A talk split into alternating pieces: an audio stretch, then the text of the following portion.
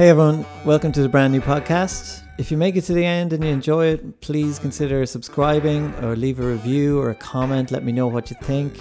Uh, it really helps give the show some visibility online. Also, consider signing up to my mailing list. Details are going to be in the show notes.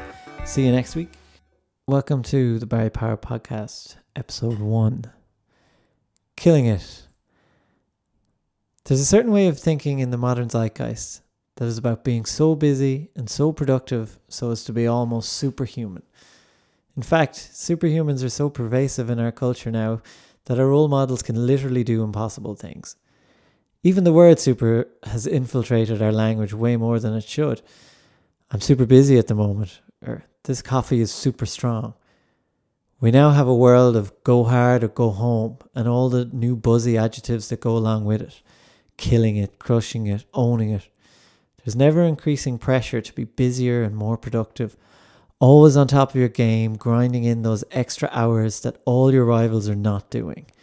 A fight like mentality, where success is some sort of aggressor to be overthrown, and the only way to do it is to lay everything you have on the line constantly, regardless of how this affects you and your life, living in a perpetual state of stress, caffeinated and adrenaline wild making sure all these slightly out of reach deadlines are being constantly met and you're killing it every day. I don't think it really matters what kind of job you do either, because the pressure to be always on is a myth perpetuated by the modern age that no one's immune to. I have found that conversely to this, in trying to become more creative in my life, I need to be in the total opposite state of mind.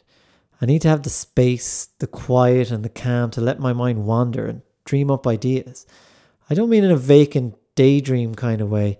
I mean a flowing stream of consciousness kind of way. Like when you go for a walk and the solution to a problem pops into your head out of nowhere, out of the blue.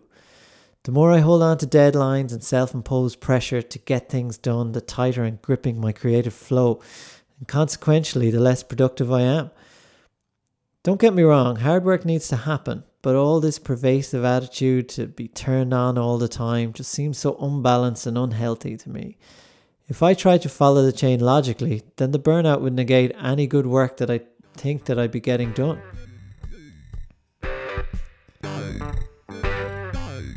That's it. You made it to the end. Congratulations. That was the first episode of the podcast. And um, thanks very much for listening. Uh, don't forget to leave a comment and subscribe. See you all soon.